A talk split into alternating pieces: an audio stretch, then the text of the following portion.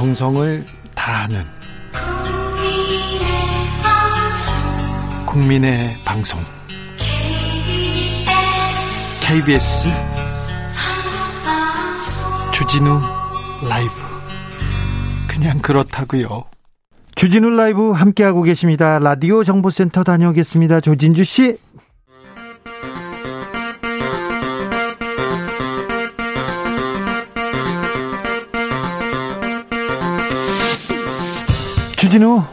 라이브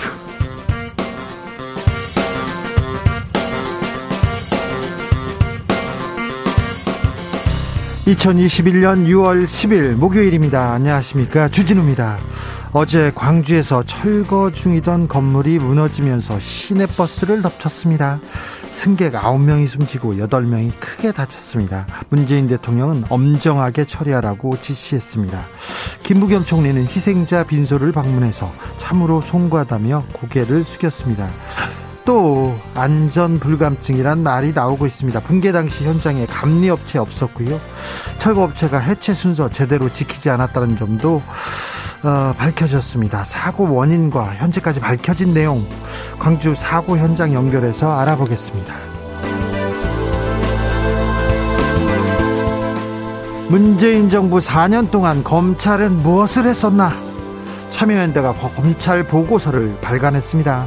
검찰은 내전으로 얼룩졌다고 평가 내렸습니다. 살아있는 권력에 대한 수사를 강조했던 윤석열 검찰의 수사에 대해선 어떤 평가를 내렸을까요? 오늘 공수처가 윤석열 전 총장에 대해서 직권남용 혐의로 수사에 착수했습니다. 이 소식은 어떻게 평가하고 있을까요? 오병두 참여연대 사법감시센터 소장과 문재인 정부 검찰에 대해서 이야기 나눠보겠습니다. 국민의힘이 부동산 전수조사를 권익위에 맡기겠다고 전격적으로 입장을 바꿨습니다. 부동산 민심에 깜짝 놀란 걸까요? 감사원에 의뢰하겠다.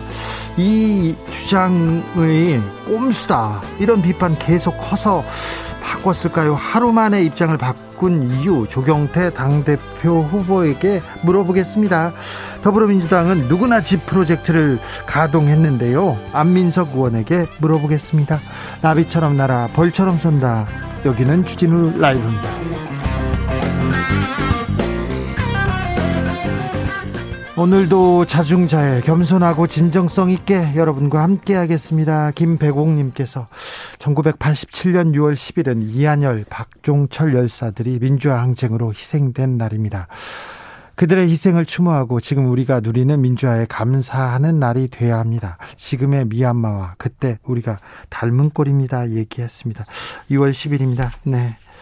민주주의를 위해서 바친 아, 목숨, 희생, 감사하게 생각하고요. 오늘도 어, 마음에 새기면서 시작하겠습니다. 오늘부터 얀센 백신 접종 시작됐습니다. 주진우 라이브 애청자 중에서도 백신 접종하고 오신 분들 있으시죠? 백신 접종 후기 들려주세요. 얀센이 아픕니까? 안 아픕니까? 그것도 알고 싶 네요. 어디서 뭐 하면서 주진우 라이브 듣고 계신지도 알려주십시오.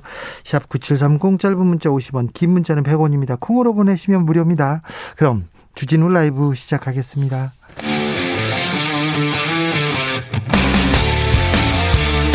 탐사보도 외길 인생 20년. 주 기자가 제일 싫어하는 것은?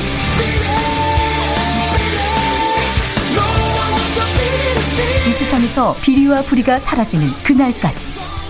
오늘도 흔들림 없이 주진우 라이브와 함께.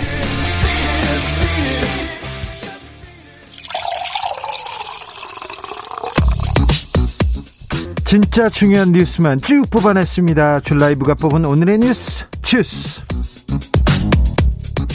정상근 기자 어서 오세요. 안녕하십니까 백신 어, 접종자입니다. 네. 백신 맞히셨어요? 네. 관심 없습니다. 네. 어제 속보로 전해드렸습니다. 광주에서 벌어진 건물 붕괴 사고로 사망자가 많이 발생했어요. 아, 네, 그렇습니다. 그 어제 오후 4시 20분쯤 이 광주광역시 동구 학동에서 이 철거 중이던 5층짜리 건물이 도로 쪽으로 무너지면서 정차 중인 시내버스를 덮쳤습니다. 네. 어, 이 사고로 9명이 죽고 8명이 중상을 입는 참사가 발생을 했습니다. 어, 건물 잔해에 깔린 버스는 광주 54번 시내버스로 이 피해자들은 버스 탑승객들이었습니다. 네. 어, 건물에 깔린 다른 차는 없었고요. 이 보행자도 없었고 건물 안에도 사람은 없었던 것으로 전해지고 있습니다. 어, 사망자는 70대 여성 1명, 60대 남녀 5명, 40대 여성 1명, 30대 여성 1명, 10대 남성 1명이고요. 이렇게 피해가 컸습니다. 네. 어떻게 이런 사고가, 이런 후진적인, 이런 원시적인 사고가 발생했을까요? 네, 그 해당 건물은 붕괴된 그날 철거가 시작이 됐습니다. 하루도 안 돼서 무너져 버린 건데요. 어, 5층 건물 바로 옆에 같은 높이의 토산을 쌓고 그 맨 위에 굴착기를 올려놓고 그 건물을 한 층씩 부수면서 내려가는 방식으로 철거를 했는데 이 사고 원인이 아직 정확하게 밝혀지진 않았습니다만 이 철거 방식이 문제가 된 것 아니냐 이런 지적이 나오고 있습니다. 예. 어, 그리고 이 철거가 원청에서 하도급, 여기서 또 재하도급으로 이어지는 구조인 것 아니냐, 이런 의혹이 제기가 됐습니다. 어, 주택 재개발 정비 사업을 추진하는 조합이 이 하도급 계약을 맺은 업체가 아닌 어, 다른 업체 소속의 노동자가 현장에 있었다라는 것인데요. 어, 이에 경찰청 국가수사본부는 관련 의혹에 대한 수사 지휘를 시작했고요. 참고인 10명을 소환 조사했습니다. 어, 그리고 시공사인 현대산업개발의 정몽규 회장이 해당 사고에 대해 사과하며 무거운 책임을 통감하고 있다라고 밝혔습니다. 예, 하지만 권순호 대표이사는 법에 위배되는 재하 도급은 없었다라는 입장이고요. 감리 회사 감리자가 없었다면서요 현장에? 네, 감리자가 현장에 없어서 이것도 논란이 됐는데 이 비상주 감리로 계약이 됐다라고 밝히기도 했습니다. 아, 문재인 대통령은 피해자들에게 위로를 전한 뒤 엄정한 수사와 조치를 강조했고요. 이용섭 광주광역시장도 사고 수습과 재발 방지를 강조하면서 엄정히 책임을 물을 것이다라고 밝혔습니다. 잠시 후에 사건 현장 연결해서 더 자세한 상황 알아보겠습니다. 코로나 확진자 상황 어떻습니까? 네, 오늘 코로나19 확진자는 611명으로 이틀째 600명대 확진자가 나왔습니다. 어, 17개 시도 전부 확진자가 나왔고요. 예. 직장과 어린이집, 지인 모임 등으로부터 소규모 집단 감염이 이어지고 있습니다. 백신 접종 상황은 어떻습니까? 네, 오늘 코로나19 백신 1차 접종자가 누적 1000만 명을 넘었습니다. 어, 오늘 오전 11시 기준으로 1006만여 명이 집계가 됐고요. 예. 어, 이는 전체 인구의 약 19.6%에 해당해서 이 접종률 20%도 눈앞에 두었습니다. 얀센 접종 시작됐어요? 네, 이 30세 이상 예비군 민방위 대원들에 대한 접종이 시작됐고요. 또 60에서 64세 고령층과 30세 미만 군 장병들에 대한 접종도 순조롭게 이어지고 있습니다. 5476님께서 정상근 기자님 이제 얀산 얀센정 됐네. 얀센정 언제 맞았어요? 저 오늘 아침 9시 맞았습니다. 맞았어요? 네. 어땠습니까? 어, 그 주사 약물이 들어올 때 살짝 뻐근한 감은 있었는데 네. 네, 그 이후로는 뭐 별다른 느낌은 없습니다. 왼쪽 팔에다 맞았어요? 네, 왼쪽 팔에 맞았습니다. 네. 안 아픈가요? 네, 거긴 오른쪽 팔이기 때문에. 네. 알았어요. 네. 부럽다. 네. 관심은 없는데 부럽네요. 네네. 네. 네, 오늘 그 저기 주진우 라이브에 들어오는 정상군 기자의 발걸음이 평소와 좀 달랐어요. 굉장히 거만하더라고요. 아, 네. 뭐 다이어트를 하지 않아도 발걸음이 가벼워질 수가 있습니다. 아, 그렇습니까? 백신을 맞으면요. 네 네. 2645님께서 오늘 얀센 백신 맞고 왔습니다. 민방위 끝물에 한미 정상회담의 수혜자가 되었네요. 주 기자님 아직 접종 못 하셨죠? 그냥 그렇다고요 물어보고 사실 저한테 오늘 오전에 네. 알림 문자 왔어요. 아, 자녀 백신. 자녀 백신 안리 네. 문자. 연센. 그런데 중요한 약속 때문에 눈물을 삼키고 있습니다. 네.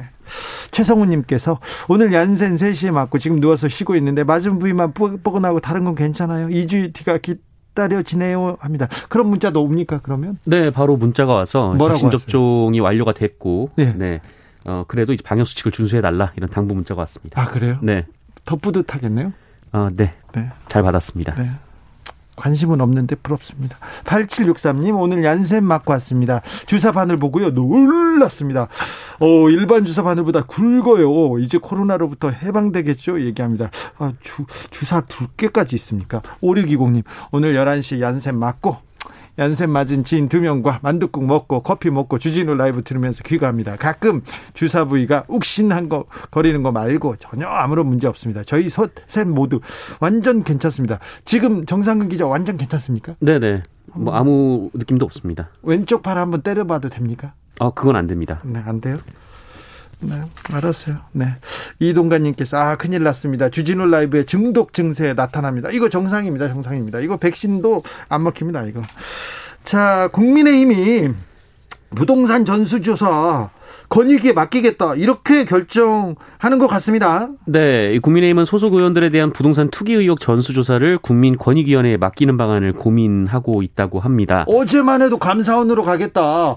법, 아, 법이 안 되지 않습니까? 그런 법을 고쳐서라도 가겠다. 뭐 그런 얘기 했잖아요. 네, 서류까지 제출을 했는데요. 네. 어, 하지만 오늘 김기현 당대표 권한대행은 오전에 이 비공개로 진행된 당 전략회의에서 어, 만약 감사원이 어렵다고 하면 권익위를 최우선으로 논의해야 하지 않겠나 이렇게 말한 것으로 전해졌습니다. 네. 이 추경호 원내수석부 대표도 권익위의 전수조사를 의뢰하는 것까지 논의하겠다라고 했는데 다만 어, 그보다 더 제대로 조사받을 방법이 있다면 함께 검토할 것이다라고 덧붙였습니다. 아니 부동산 부자들이 꼼수 부자 정당에서 꼼수를 부린다 이런 좀 비판이 있었지 않습니까? 그래서 당 중진들도 권익위 조사 받아야 된다 이렇게 주장하는 사람도 나왔어요. 네, 그냥 권익위에서 조사를 받자 이런 주장들이 나오고 있습니다. 네. 그 오선 중진 정진석 의원이 오늘 SNS에 어, 우리 국민의힘도 떳떳하고 당당하게 권익위의 부동산 검증을 받아야 한다라고 썼습니다. 네, 초선의 이미자 의원도 어제 라디오 방송에서 이 국민들이 권익위에서 하는 게 좋겠다고 한다면 당연히 거기로 갈 것이다라고 했고요. 임이자 의원입니다. 네, 그렇습니다.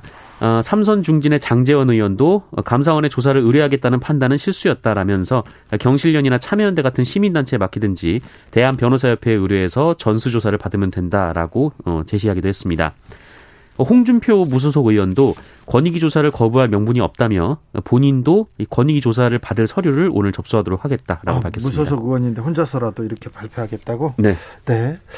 어, 공수처가 윤석열 전 검찰총장에 대한 수사에 착수했다고요? 네, 고위공직자범죄수사처가 윤석열 전 검찰총장에 대해 최근 직권남용 혐의로 수사에 착수한 사실이 확인됐습니다.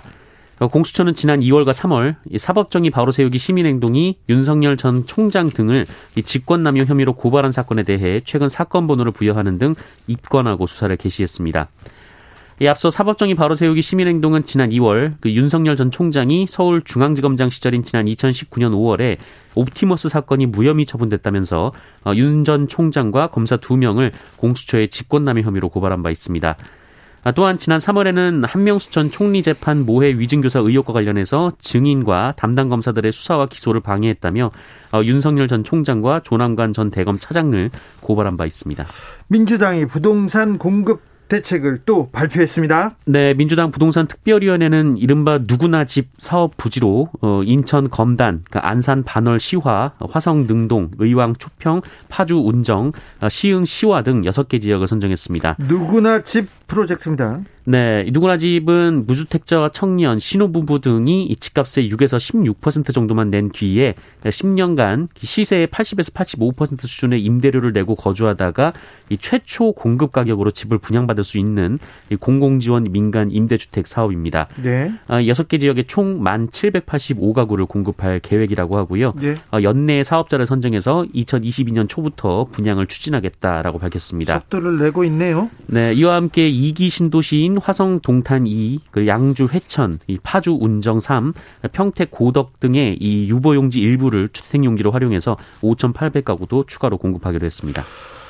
원희룡 제주도지사가 이재명 경기도지사의 방문을 막았습니까? 논란이 되고 있네요. 네, 어, 이재명 지사는 원래 오늘부터 2박 3일 일정으로 제주도를 방문할 예정이었습니다. 네? 이4.3 사건 유가족과의 만남 일정이 있었고 또 민주당 제도, 제주도당 지도부와의 대화도 있었고 또 제주도청과의 그 일본 원전 방사능 오염수 방류 대응 정책 협약식도 있었는데요.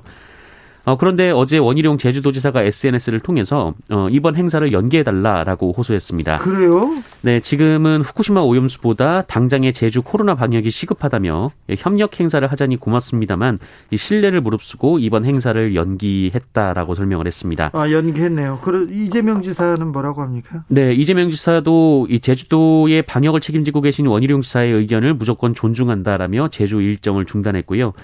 뭐 하루 수천 수만에 이르는 제주 입도객 중에 이 경기도 공무원단 이 10여 명이 이 방역 행정에 지장을 준다는 것은 좀 납득하기 어렵지만 제주도지사의 판단과 의지는 존중되어야 한다라고 밝혔습니다. 그래도 존중한다. 납득하기는 어렵지만 그런데요. 원희룡 지사가 최근에 계속해서 네. 정치인들 계속해서 만나는 것 같은데요. 네, 이 원희룡 지사가 최근 3주간 거의 2, 3일에 한 번꼴로 제주도 밖을 오갔습니다. 예, 당시 제주도는 지난달 26일 그 하루 역대 최다 확진자가 나오는 등 이 코로나19 확산세가 지속됐고 아, 결국 지난달 28일 사회적 거리두기를 2단계로 격상했었는데요.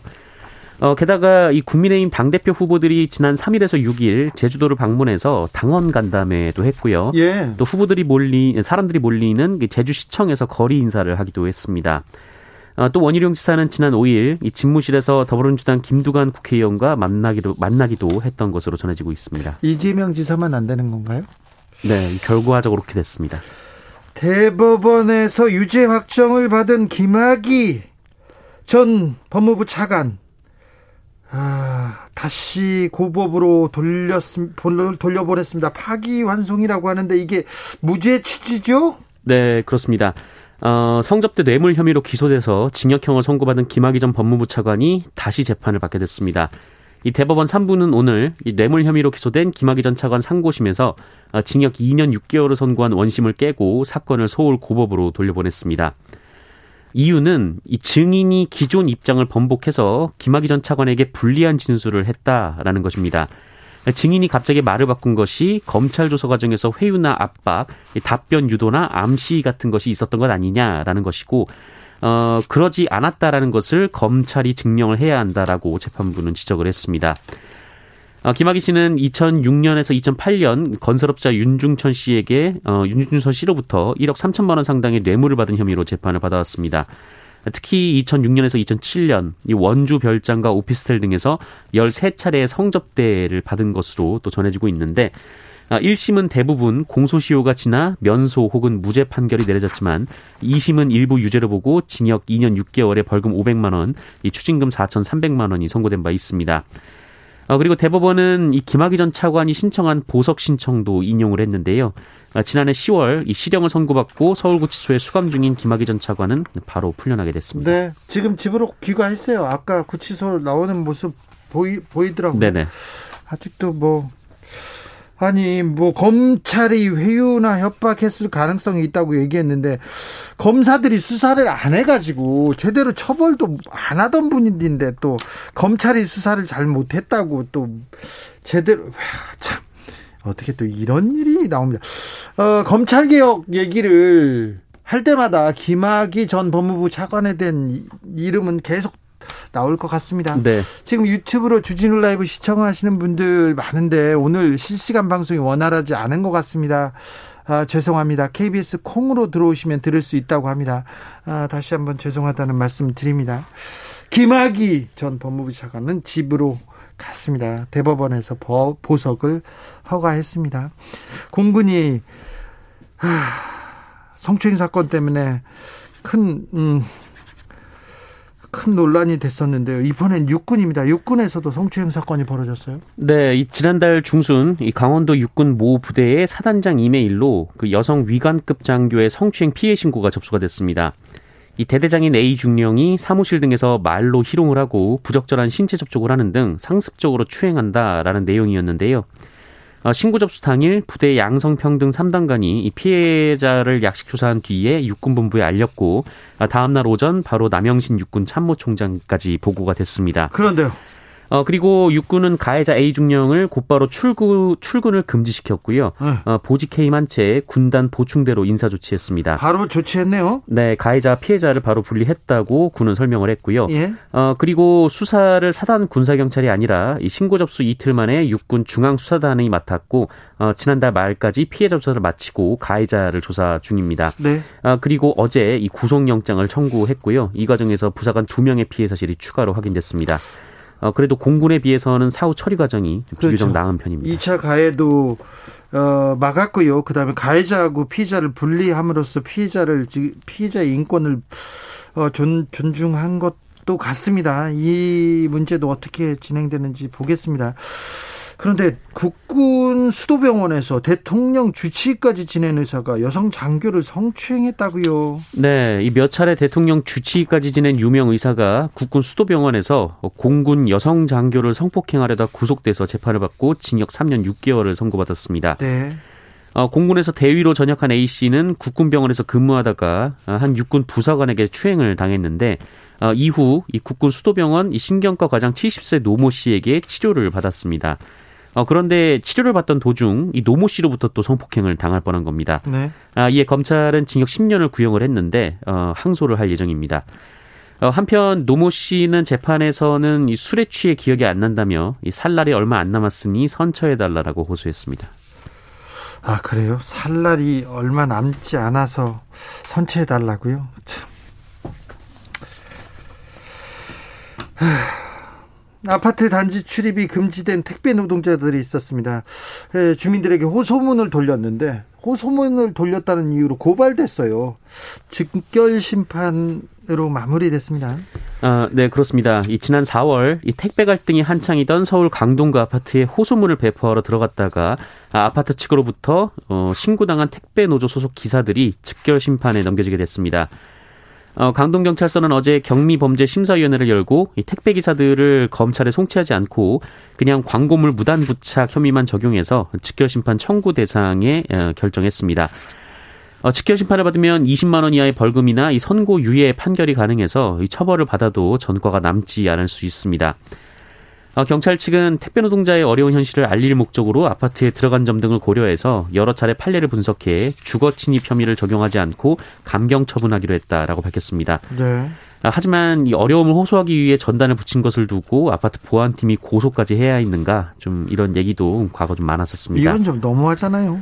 네, 한편 노조와 택배사, 정부는 이 택배 차량 지상 출입 허용 여부로 갈등이 벌어지는 아파트들의 문제를 해결하기 위한 협의체를 구성해서 한 달째 논의를 이어가고 있습니다. 이 문제는 민생경제연구소에서 저희가 어, 안진걸 소장하고 다시 다루겠습니다. 자, 주스 정상근 기자 함께했습니다. 감사합니다. 고맙습니다. 광주 건물 붕괴 사고 소식 좀 자세히 알아보겠습니다. 오늘 새벽까지 구조 작업이 진행 중이었는데 마무리됐는지 궁금합니다. 오후에는 경찰과 국가수 어, 직원들이 현장 합동 감식에 나서기도 했는데 광주 사고 현장 현재 상황은 어떤지 어, 바로 물어보겠습니다. 양가람 전남일보 기자 나와 계시죠? 아, 네, 안녕하세요. 어, 지금 현장 상황은 어떻습니까? 구조 작업은 마무리됐습니까? 아, 네, 현장은 여전히 아수라장 상태입니다. 사고 현장 주변 3차선 도로가 통제돼서 차량 네. 운행에도 어려움이 생긴 상태고요. 네. 또 경찰 국수본 합동 현장 감식을 지켜보기 위해 시민들도 몰려 있는 데다가 네. 비까지 내려가지고 더욱 어수선해졌습니다. 아, 사고로 9명이 숨지고 8명이 크게 다쳤어요. 어떻게 이렇게 어, 피해가 컸는지 어디에서 이렇게 시내버스 탑승객 이 희생된 겁니까? 다른 데에서도 피해자가 나왔습니까? 아, 네. 지금 희생 당하신 17명 모두 당시 버스 안에 있던 승객들과 운전기사로 드러났습니다. 네. 초반에 구출된 8명은 대부분 버스 앞좌석에 타고 계시던 6, 70대 노인들로 밝혀졌는데요. 후반에 구출된 9명은 버스 뒷좌석에 타고 계시던 분들로 안타깝게도 모두 숨, 숨지셨습니다. 네.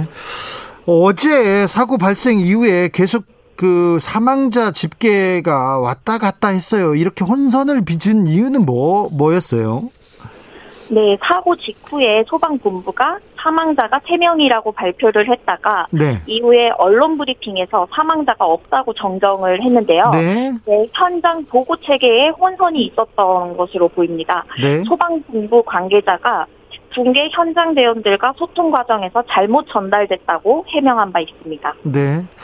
저 어제 사고 현장에서 안전 조치가 제대로 이루어지지 않은 겁니까? 네. 우선 사고가 나고 인근 주민들 대부분이 공사 기간 때만이라도 승강장을 잠시 옮겼으면 어땠을까 하고 반응을 했습니다. 네? 해당 승강장은 14개 노선의 버스들이 정차하는 곳으로 하루 이용 승객만 수백 명에 달하는데요. 인도와 차도가 맞닿아 있는 곳이어서 연일 이제 건물 철거 작업이 연일 진행되니까 불안에 떠는 사람들이 많았다고 하는 합니다. 아, 그렇죠. 현장에서 뭐 공사를 하고 있으니까 좀 불안했겠죠. 네네. 그래서 일부 주민들은 위험해 보이는 해당 승강장 대신에 3, 400m 떨어진 승강장을 이용하기도 했다고 말을 해주셨는데요. 근데 이 지점에 대해서 관할 구청인 동구청은 그간 승강장 이설과 관련된 민원이 따로 없어서 승강장을 따로 이동시키지 않았다고 이렇게 해명을 했습니다. 예. 또 철거 공사를 해온 건설업체 측도 승강장 이설 작업에 크게 관심은 없어가지고 예. 공사 현장 인근에 신호수 두 명을 배치하는 정도만 이렇게 안전 장치가 되어 있었다고 볼 수 있습니다. 좀 부족했네요. 일단 경찰하고 국가수에서 지금 어, 현장 합동 감식하고 있죠? 네네. 어, 지금 그 합동 감식 먼저 하고 이제 수사가 이어지나요? 네, 수사와 합동 감식은 지금 같이 진행되는 상황이고요. 예. 우선은 지금 어 수, 합동 감식에 대해서 먼저 말씀을 드리면 광주 경찰청이 이제 사고 원인을 조금 더 빠르게 규명을 하기 위해서 합동 수사 본부팀을 수사 본부로 이제 격상을 시켰다고 이제 밝혔는데요. 네. 이 합동 수사팀은 이제 경찰청의 국가수사본부 국수본이 이제 직접 수사를 지휘하는 체제입니다. 이번 같은 이번 사건은 이제 해당 건물을 뒤편에서부터 이제 허물어 가지고 구조가 이제 불안정해진 상태였고 이게 철거 계획부터 잘못 세워졌다라는 이제 그런 지적이 많아가지고 네. 오늘 현장 감 합동 감식도 이 지점에 초점을 두고 지금 이루어지고 있습니다. 양 기자님. 네네. 기자님이 취재해 보니까 뭐가 잘못된 네네. 것 같아요? 네, 우선은 어 제가 봤을 때는 이게 어 작업 전방과 붕괴 전후 경위 이 지점을 지금 살펴보고 있는데 네. 고질적인 건설 업체의 고질적인 안전 불감증 문제라고 저는 생각이 들었습니다. 네. 그래서 그 건설 현장에서 이제 안전 수칙 규정이 있음에도 이거를 준수하지 지키지 않은 않았고 네. 감독자도 없었고 감리사 감리회사도 없었고요. 네, 그 감리회사 감리 감독자가 그 애초에 상시적으로 주둔하지 않는다라고 이런 식으로 계약을 초, 초반에 체결했다라고 들었는데 네. 이 지점도 조금 다시 한번 어 경위를 좀 살펴봐야 될 문제라고 생각합니다. 네. 어, 지금 사고 현장이 학동 사구역 재개발 구역이요. 여기가 어, 광주의 대표적인 노후 밀집 그 주택 지역이라고 하는데 재개발 네네. 진행 상황은 어떻습니까? 네, 우선 이 재개발 학동 사구역 재개발 지역에는요, 이제 학동 일대 12만 6,433 제곱미터 면적의 아파트와 종교시설 등을 이제 조성하는 사업이 진행 중인데요. 네. 어, 근데 이게 좀 사업 자체가 좀 늦어졌습니다. 원래 2007년 8월에 설립 인가를 받았었는데, 네. 2018년 7월에서야 관리 처분 인가가 받, 받은 거예요. 그래서 이게 공사 설립 인가부터 공사 착공까지 10년이 넘게 걸린 셈인데, 네. 이번 붕괴된 건물 같은 경우는 재개발 사업에서 네, 몇 개 안 남은 철거 대상 건물이었던 걸로 드러났습니다. 그 나머지는 거의 다 철거가 된 거, 몇, 철거가 된 것으로 보이더라고요. 네네. 그런데 이 일대에 몇 개 남지 않은 대상 건물 중에 하나였, 네. 하나로 이제 밝혀졌고요. 그리고 사건 당일이었던 어제가 사실상 첫 번째 첫, 첫 철거이 이었던 겁니다. 첫 철거일 날 이렇게 큰 사고가 난 거네요. 네네. 정몽규 현대산업개발 회장 오늘 사과했습니다. 어떤 내용이었어요? 네, 우선 정몽규 회장이 오늘 이용섭 광주시장이랑 같이 희생자 빈소를 방문해서 네. 유족들에게 직접 허가의 말을 전했는데요. 일어나서는 안 되는 일이 발생했다고 정말 너무 송구스럽다. 재발 방지 약속하겠다. 이렇게 말을 전했습니다. 네.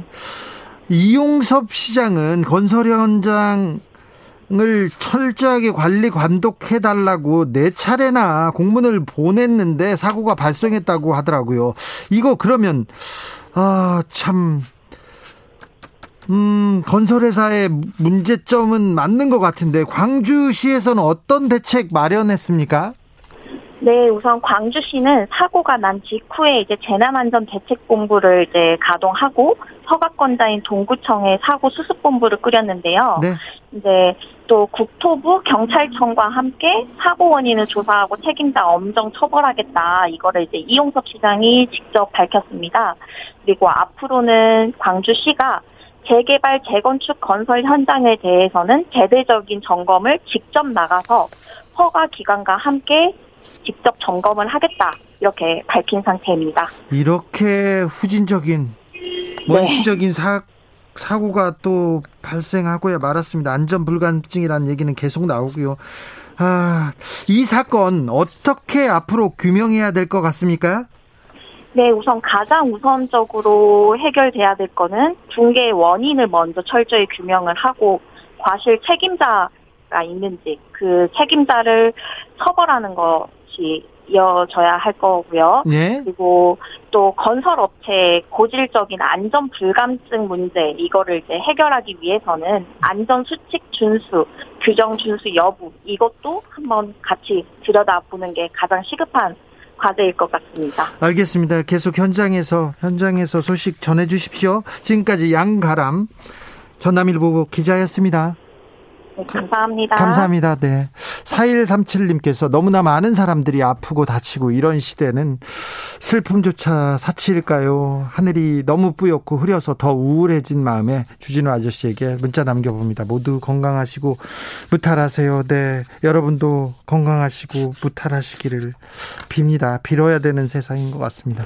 교통정보센터 다녀오겠습니다. 오수미 씨. 주진우 라이브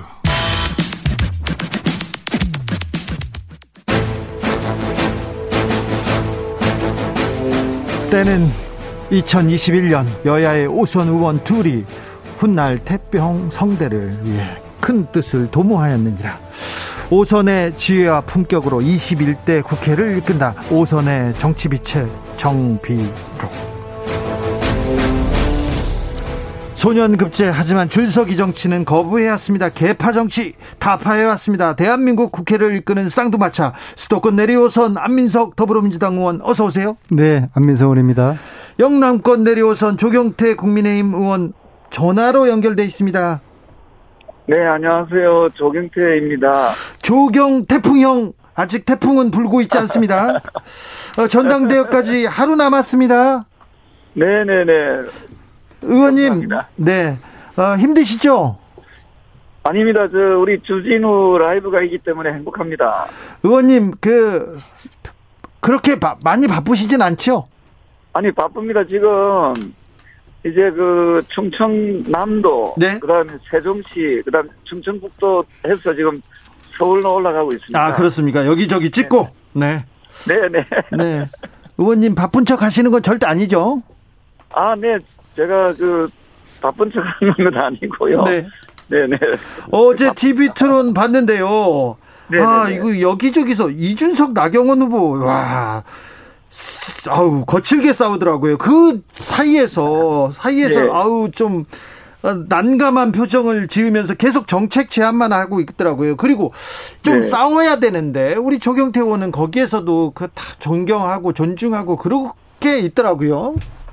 예, 제가 주진우 기자님을 닮아서 좀 신사적으로 어제 토론회를 끝까지 최선을 다해서 정책 토론회에 이겼습니다. 네. 아니 근데 혼자 정책 토론하고 있으면 저 저기 아, 저 이준석 나경원 후보처럼 설전을 벌이면 원수처럼 네. 싸우더라도 좀 기사가 많이 나오는데 네, 네, 정책 제안 얘기하고 그러면 기사를 많이 안 내주잖아요. 네, 그 그게 우리 그 언론의 한계입니다. 사실은. 네. 그, 그, 뭐 싸워야만이 이제 기사를 내 보내는데요. 네. 저는 싸우려고 당 대표 넣은 게 아니고. 예. 당 대표로서의 비전, 네. 당 대표가 되면 뭘 무엇을 하겠다. 그 비전을 제시하기 위해서 제가 당대표에 나왔기 때문에 네. 저는 그렇게 언쟁을 높이고 논쟁하는 그런 모습들은 좋은 모습은 아니었다 이렇게 보고 있습니다. 그 설전 속에 쏟아지는 설전 속에서도 혼자 비전을 얘기하고 정책을 제안하고 있었습니다. 6682님께서 네. 조경태 힘내라 이렇게 얘기합니다. 어, 내일 다, 당선을 확신하십니까? 글쎄요 진인사 대출명이라 했는데요. 예. 어, 제가 어, 조금 더 많이 공부하고 좀 더 많이 어, 준비를 좀 더, 어, 하라는 그런 또, 또, 또 담겨져 있기 때문에, 예. 어쨌든 그, 최선을 다했기 때문에 네. 내일 결과를 겸허한 자세로 지켜보도록 하겠습니다. 아무래도 당대표 선거는 그, 그 사람들이 관심이 많고 최고위원 선거에는 관심이 떨어져서 어 인지도가 높은 배현진 조수진, 정미경 그런 김재원 이런 후보들이 굉장히 유리한데 이런 어 음, 조금 그 뭐라고 해야 하나 목소리는 크고 경륜이 좀 부족한 최고위원들을 이끌려면 조경태 의원이나 홍문표 의원 같은 경륜이 필요하다 이렇게 보는 분들도 많습니다. 아유 감사합니다. 네, 조, 조경태 의원님. 네네네. 부동산 전수조사 어떻게 한답니까? 이제 어, 정했습니까? 국민의힘에서는? 어, 제가 어저께 긴급 기자회견을 해서 건의기에다가 맡기자고 하지 않았습니까? 아, 그러셨어요? 네네네. 그 이후로 역시. 지금 그, 예, 좀 칭찬해 주십시오. 네네. 역시 조경태네요. 네네. 그래서 이게 감사원에 하면은, 현행법상 감사원에서는 그걸 에, 조사할 수 있는 권한이 없기 때문에. 법에 안 된다지 않습니까? 예, 그걸 일종의 그 시간 끌기용으로. 네. 국민들이 오해를 할 수가 있습니다. 네. 그래서 저는, 어, 우리가 어, 건의기에, 어, 맡겨서 조사하도록 하자. 예. 한 게 아마도 당에서도 그 방향으로 좀 선회하지 않을까 생각을 하고 있습니다. 아, 네네. 와, 역시 조경태 의원이 그쪽으로 이끌었군요. 아, 안 그래도 꼼수다. 이게 뭐 감사원은 안 된다. 꼼수다. 이런 좀 비판이 있었어요. 빨리 가는 거는 뭐 또 잘한 것 같습니다. 자, 굉장히 전당대 치르, 치르, 치르시느라고 어, 힘드실 텐데 짝꿍 안민석 의원님이 한마디 하신답니다. 조경태 의원님 고생 많으십니다. 네, 네. 네 감사합니다. 예, 컷오프를 통과한 것은 뭐 본인의 노력도 있었겠지만 네. 주진우 라이브의 덕을 입은 것도 잊지 마시고요. 이제 내일이면 결과 발표 나죠. 제가 네네네. 네, 네, 꼭 3등 안에 들었으면 좋겠고요. 그래서 주진우 라이브에 당대표, 예. 그 어제 말씀해 주셨으면 좋았을 텐데. 네. 아, 투표가 다 끝났습니까? 네네네. 저는 어쨌거나 이제 결과가 3등 안에 들어서 주진우 라이브의 음. 자존을 좀 지켜줬으면 좋겠고요. 네네. 탈골 탈골치는 꼭 그 면하고 오시라. 아, 자꾸 응? 그런 얘기하면 네. 제가 부담스러워서. 네, 그래서 네, 아름다운 아름다운 완주를 했다는 데 대해서 좀 좀 기억해 주시면 만약에 그 5등으로 올라오시면은 아니 그런 순서가 앞으로 순위가 무슨 어, 두번 두번 정도는 주진우 라이브에 여기 음. 출연을 금지하도록 그렇게 아니, 와가지고 PD 선생님하고 좀 상의를 하겠습니다. 네. 근데 네, 네, 네. 그 조경태 의원님의 주장대로 국힘이 의원들을 어, 국가권익위원회 부동산 전수조사를 네. 이제 맡기기로 하지 않았습니까? 네네. 어, 굉장히 음, 조경태 의원님의 그 합리적인 주장이었다고 보고요. 네, 감사합니다. 그런데 제가 어, 우려되는 게 국민의힘 이 의원들 부동산 판도라 상자가 열릴 것 같다는 이제 그런 우려가 듭니다. 왜냐하면은 네, 네, 네. 지금 주택도 다주택자를 보면은 우리 네. 더불어민주당 의원들이 두 채 이가구 이상이 24%인데 그것도 많은 네. 건데 네, 국민의힘이 40%예요. 네. 저희들보다 두 배 가까운데 아마 이번에 국가권익위원회에서도 부동산 투기 조사를 하게 되면은 네. 이번에 저희들 의혹 숫자보다도 저는 한 절반이 네. 될 거라고 보거든요. 저는 한 네, 40에서 50분 정도가 어, 네. 국민의힘 의원들이 여기에 걸릴 수도 있다는 그런 생각이 들고요. 그렇게 하면은 네, 네, 아마 이것이 굉장히 큰 대선 전국에 아주 폭발력을 가질 것이다. 그래서 지금까지는 국민의힘에서 저희들을 비난했지만은 아, 이제 덕담해 주세요. 내로남불이 될 것이다. 네. 그런 말씀드리고요. 네. 뭐 득담은 어떤 3등 안에 들고 올라오시길 바라겠습니다. 조경태 의원님 네. 마지막까지 네. 그 경선 마무리 잘 하시고요. 어, 네. 네. 당 대표가 돼서 만나겠습니다. 네. 다음 주에는 감사드립니다. 네, 네 다음 주에 꼭 뵙겠습니다. 다음 주에는 조경 태 풍형을 스튜디오에서 만나 뵙겠습니다. 네, 네. 고맙습니다. 0338 0388님께서 권익이 말한 것은 조경태가 이준석보다 낫다. 어, 국민의 힘을 위해서도 낫다 이렇게 문자 보내주셨습니다. 네네 응원 메시지 감사합니다. 네, 국민의힘 당 대표 후보 중에 저희가 이준 이준석 후보 만나봤고요. 어제 나경원 후보, 주호영 후보 만나봤습니다. 어, 홍문표 후보는 아, 일정이 바쁘셔서 아쉽지만 연결을 못했습니다. 다섯 후보님들 다 마지막까지 힘내주시기를 바라고요. 내일 좋은 결과 있기를 바라겠습니다. 자, 민주당으로 가보겠습니다. 안민석 의원님. 민주당 분위기 요새 좀 어떻습니까? 괜찮습니까? 그 12분의 권익위 의혹 대상 의원님들을 에, 당 밖으로 나가라. 네. 예, 나가서 의혹을 해소하고 들어오시라. 네. 그러한 어, 지도부의 결정이 있었지 않습니까? 네. 그래서 당이 굉장히 지금 어, 좀 우울합니다. 네. 물론 어, 지도부의 고뇌찬 결단은 이제 이해를 하지만 12분의 의원들이 좀 목석이 있는 것 같아요. 그걸 네. 가리지 못하고 일괄적으로 어, 탈당을 권유를 했으니까 억울한 분들이 있겠죠. 그런데 저는 이제 만약에 제가 볼 때는 12분 중에서 실질적으로 그 기소될 의원님들 즉 네. 어, 위법을 한 의원들은 저는 거의 없을 거라고 보고요. 아, 예. 예, 그래서 이분들이 예, 잘 살아서 돌아오시면은 그 사이에 수사가 끝날 때까지 이분들의 명예를 명예가 굉장히 훼손당하지 않았습니까? 그래서 네. 당 차원의 어, 이분들을 위한 명예 회복을 위한 이제 특별한 배려가 있어야 되겠다 그런 생각을 하고요. 네. 어, 그러나 이제 요 문제 이전에 송영길 대표가 에, 뭐 조국 사태, 조국 사태 그 저는 뭐 별 동의하지는 않는데 어떻게 보면은 윤석열 사태 라고 저는 보는데요. 네. 이 문제에 대해서 송영길 대표가 뭐 정리를 잘 어, 해준 걸로 평가가 돼서 그래서 좋았는데 이번에 음 부동산 투기 의혹 받는 의원들을 12분을 음 이게 초유의 사, 상황입니다. 네. 네, 이런 상황에 대해서 이제 당은 지금 굉장히 에, 좀 침울한 그런 건데요. 근데 뭐 어떻게 보면은 이거보다 더한 창조적 파괴가 필요하고요. 예.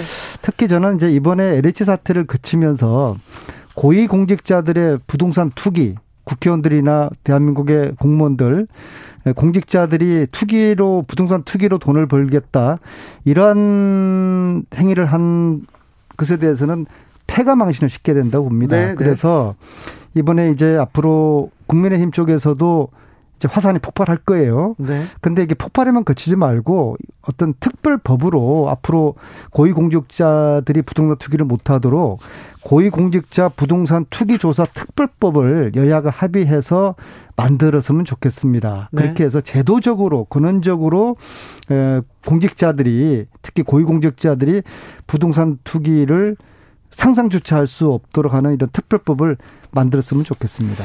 어, 또 한 의원님 전문 분야에 대해서 좀 여쭤보겠습니다. 감옥에 있는 최서원 씨, 최순실 씨가 이름을 바꿨습니다. 최서원 씨가 문재인 대통령에게 박근혜 전 대통령 특별 사면해 달라고 요청했습니다. 어떻게 보셨어요? 뭐 상식적으로 이해가 안 가죠. 뭐 이제 이 것에 대해서 수긍을 하는 국민들이 아마 5천만 국민 중에서 단 한 사람도 아마 없을 거예요. 근데 왜 최순실, 최소원 씨는 이런 비상적인 행위를 버젓이 하느냐. 네. 첫째는 세상이 바뀐 줄을 본인이 아직도 모르고 있어요. 본인은 제가 볼 때는 국정농단 자체를 아직도 인정하지 않고 있고요. 본인은 본인이 아, 지금 아직도 국가원수급이라고 생각하나요? 거의 그런 흐름에서 저는 아직도 있다고 보고요. 이제 예. 억울하게 예? 박근혜 대통령의 통치 행위를 조금 도와줬을 뿐인데 네. 부족한 부분을 맺혀 어, 메꿔줬을 뿐인데 정치적인 탄압에 의해서 주진우나 안민석 의원 같은 이런 사람들이 기획을 해서 네. 국정농단도 아닌데 국정농단이요 기획을 해서 억울하게 감옥에 갇혀 있다는 그런 아직도 어, 착각을 그, 지금 하고 그 있다고 그 생각으로 보고요. 안민석 의원님한테는 최근에도 고소장을 날리기도 않습니까? 그 자기가 그 나 저한테 그 명예훼손을 당했다고 네. 고소를 할 만큼 본인은 아무런 잘못이 없, 없다고 지금 착각을 하고 있는 게 첫 번째고요. 두 번째로는 박근혜 대통령을 사면하게 되면요. 네. 그러니까 국정농단을 했다는 죄목으로 들어가 있지 않습니까? 그러면 같이 함께 국정농단 죄로 구속대에서 18년 살고 있는 최수, 최서원 씨도 사면을 시켜주는 게 어, 그렇죠. 법, 법 논리로 맞는 것이죠. 그렇죠. 그래서 동의, 거의 같은 최서원 씨가 최서원 씨의 목표는 박근혜 전 대통령 사면을 통해서 자신도 사면을 받는 게 목표라고 봅니다. 네. 그래서 본인이 앞으로 아직도 15년 정도를 더 살아야 되잖아요. 80이 네. 넘어서 석방되는데 이건 본인이 상상도 하지 못할 겁니다. 그래서 박근혜 전 대통령이 사면돼야지 자신도 사면될 수 있으니까 네. 이러한 어, 모션을 취하는 것이고 세 번째는 사면 요구는 자신에 대한 석방의 요구의 다른 이름이네요. 네, 그렇게 저는 보고 있고요. 세 예. 번째로는 본인의 존재가 잊혀지는 것을 두려워하는 겁니다. 아, 그래서 그래서 언론사에 편지도 쓰고요. 그러요. 안민석 고소도 하기도 예. 하고 아마 제가 볼 때는 곧 주진우 기자가 또 고소가 될 겁니다. 아니 왜 끊임없이 자신의 안, 민석으로 조카요, 조카요. 존재가 잊혀지는 것을 두려워해서 네. 음, 잊혀지지 않도록 비상식적인 행위를 지속적으로 저는 할 거라고 봅니다. 어쩌면은 박근혜 전 대통령 사면을 위해서 아마 조만간 단식을 할지도 모르겠습니다. 아, 또, 또요 한, 한 걸음 음. 그렇게 하면은 그렇게 하면은 어, 본인의 존재가 네. 잊혀지지 않겠 않는 것으로 그렇게 보고 있는 것 같습니다. 아, 저 최서원 씨의 해외 비자금 관리원으로 지목되던 의심받던 데비, 데이비드 윤은 언제 송환됩니까? 송환이 왜 이렇게 걸립니까? 저도 궁, 그게 궁금한데요. 이미 그 네덜란드 법원에서 네. 한국 가서 그 재판 받아라. 네. 네 그렇게 판결이 떨어졌는데 또 이 판결에 대해서 또 항소를 했어요. 네. 제소를 했어요. 네. 그래서 어, 그 제소 결과를 지금 기다리고 있는 것이고 제가 볼 때는 데이빗 윤의 전략은 정권이 바뀌기를 지금 기다리고 있, 을것 같습니다. 아, 네. 음, 그래서 다음에 만약에 어, 보수 정권으로 바뀌게 되면은 본인이 지은 죄를 피해갈 수 있지 않을까. 또 한국 기작진이네요. 네. 그래서 어 그러한 전략인 것 같은데 우리 법무부에서 어, 좀 더, 어, 어떻게 해서라도 네. 빠른 시일 내에 데빈윤을 데리고 와야지. 네. 데빈윤이 가지고 있는 모든 어, 최순실 관련된 비밀, 독일어 못하는 최순실 씨가 데빈 윤을 항상 수행하면서 네. 어 독일에서 모든 행위들을 했을 텐데 네. 이 비밀의 열쇠를 데빈 윤이 가지고 있다고 보지 않, 습니까 주 기자님도 그렇죠. 수년간 네. 수십 년간 그 역할을 했으니까요. 이렇게 눈 앞에 있는 데빈 윤을 이것을 국내 송환을 하지 못한다고 하는 것은 국민들이 볼 때 납득하기 어려울 것입니다. 법무부를 통해서 빨리 송환에 좀 힘을 쓰라고 이렇게 의원님이 얘기하는데 법무부가 좀 만들어줍니까? 그 부분이 저도 잘 이해가 안 가는 건데요. 제가 최근에 법무부 담당자를 만나서 이거 왜 빨리 소환이 안 되냐고 어, 이야기를 제가 최근에도 물어봤어요. 촉구를 했는데요. 여러 차례 했죠 지금. 어, 법무부의 답변은 영업 비밀이라고 합니다. 그래요? 네.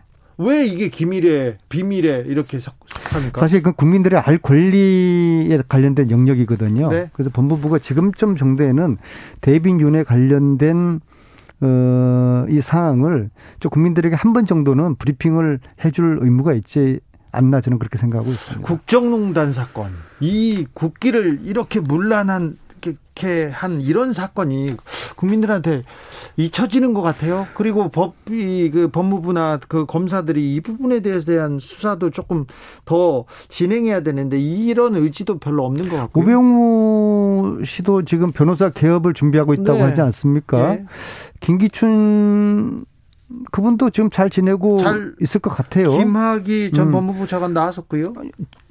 뭐 이거하고 질은 틀리지 결은 틀리지만은 김학의 전 법무부 차관이 오늘 대법원에서 무죄 취지의 파기환송을 받았어요. 네. 그 이야기는 김학의는 뇌물도 안 받았 것이고 그리고 어 뭐 성 관련 그런 문제도 없었다. 성접대도 받지 않았다. 뇌물도 네. 받지 않았다. 그러니까 고등법원이 다시 이것을 판단해 주라라는 무죄 취지로 파기환송 시킨 것은 이건 도저히 납득 이 가지 않습니다. 네. 마지막으로요. 짧게 좀 여쭤보겠습니다. 누구나 집 프로젝트 민주당에서 공급 정책을 또 내놨습니다. 어, 이거는 어떤 의미가 있습니까? 이건 저 송영길 당대표가 인천시장 시절에 이제 했던 그 정책인데요. 네. 아무래도 집을 갖고 싶어 하지만 당장에 목돈이 없는 분들에게 이러한 내 집 갖기 프로젝트에 참여를 해서 네. 자기 집을 가지고 또 몇 년이 지난 다음에 최초의 음그 집값으로 자기 집을 소유할 수 있다는 것은 굉장히 어 신선한 시도일 것 같습니다. 인천시에서 이미 또 한번 시, 시범이라고 해야 되나요? 먼저 네, 시행해 본 그, 그렇죠. 정책입니까? 네, 네, 그렇죠. 그래서 이제 이것이 만약에 성공적으로 되면은 네. 예, 이번에는 뭐 만 세대 조금 넘는 규모지만은 네. 예, 이것이 성공적으로 되게 되면은 더 폭을 넓혀서 집 없는 서민들과 청, 청년들에게 희망을 주는 내 집 갖기 프로젝트가 되기를 바라겠습니다. 획기적인 공급 대책이 될 수 있을 거라고 보십니까? 그랬으면 좋겠습니다. 그렇습니까? 아, 민주당에서 계속 부동산 정책, 민생 정책을 계속 내놓기는 하네요. 끊임없이 이 문제는 국민들에게 필요한 예, 공급과 또 집값 안정화를 위해 가지고 네. 저희들이 포기할 수 없는 네. 아주 핵심적인 정책이 될 것입니다. 안민석 의원도 계속 쏟아내고 있죠. 어, 저는 뭐 열심히 성원해 주고 있습니다. 네. 정비록 마무리하겠습니다. 지금까지 더불어민주당 안민석 의원이었습니다. 오늘 감사합니다. 네. 감사합니다. 네. 조심히 가세요. 네.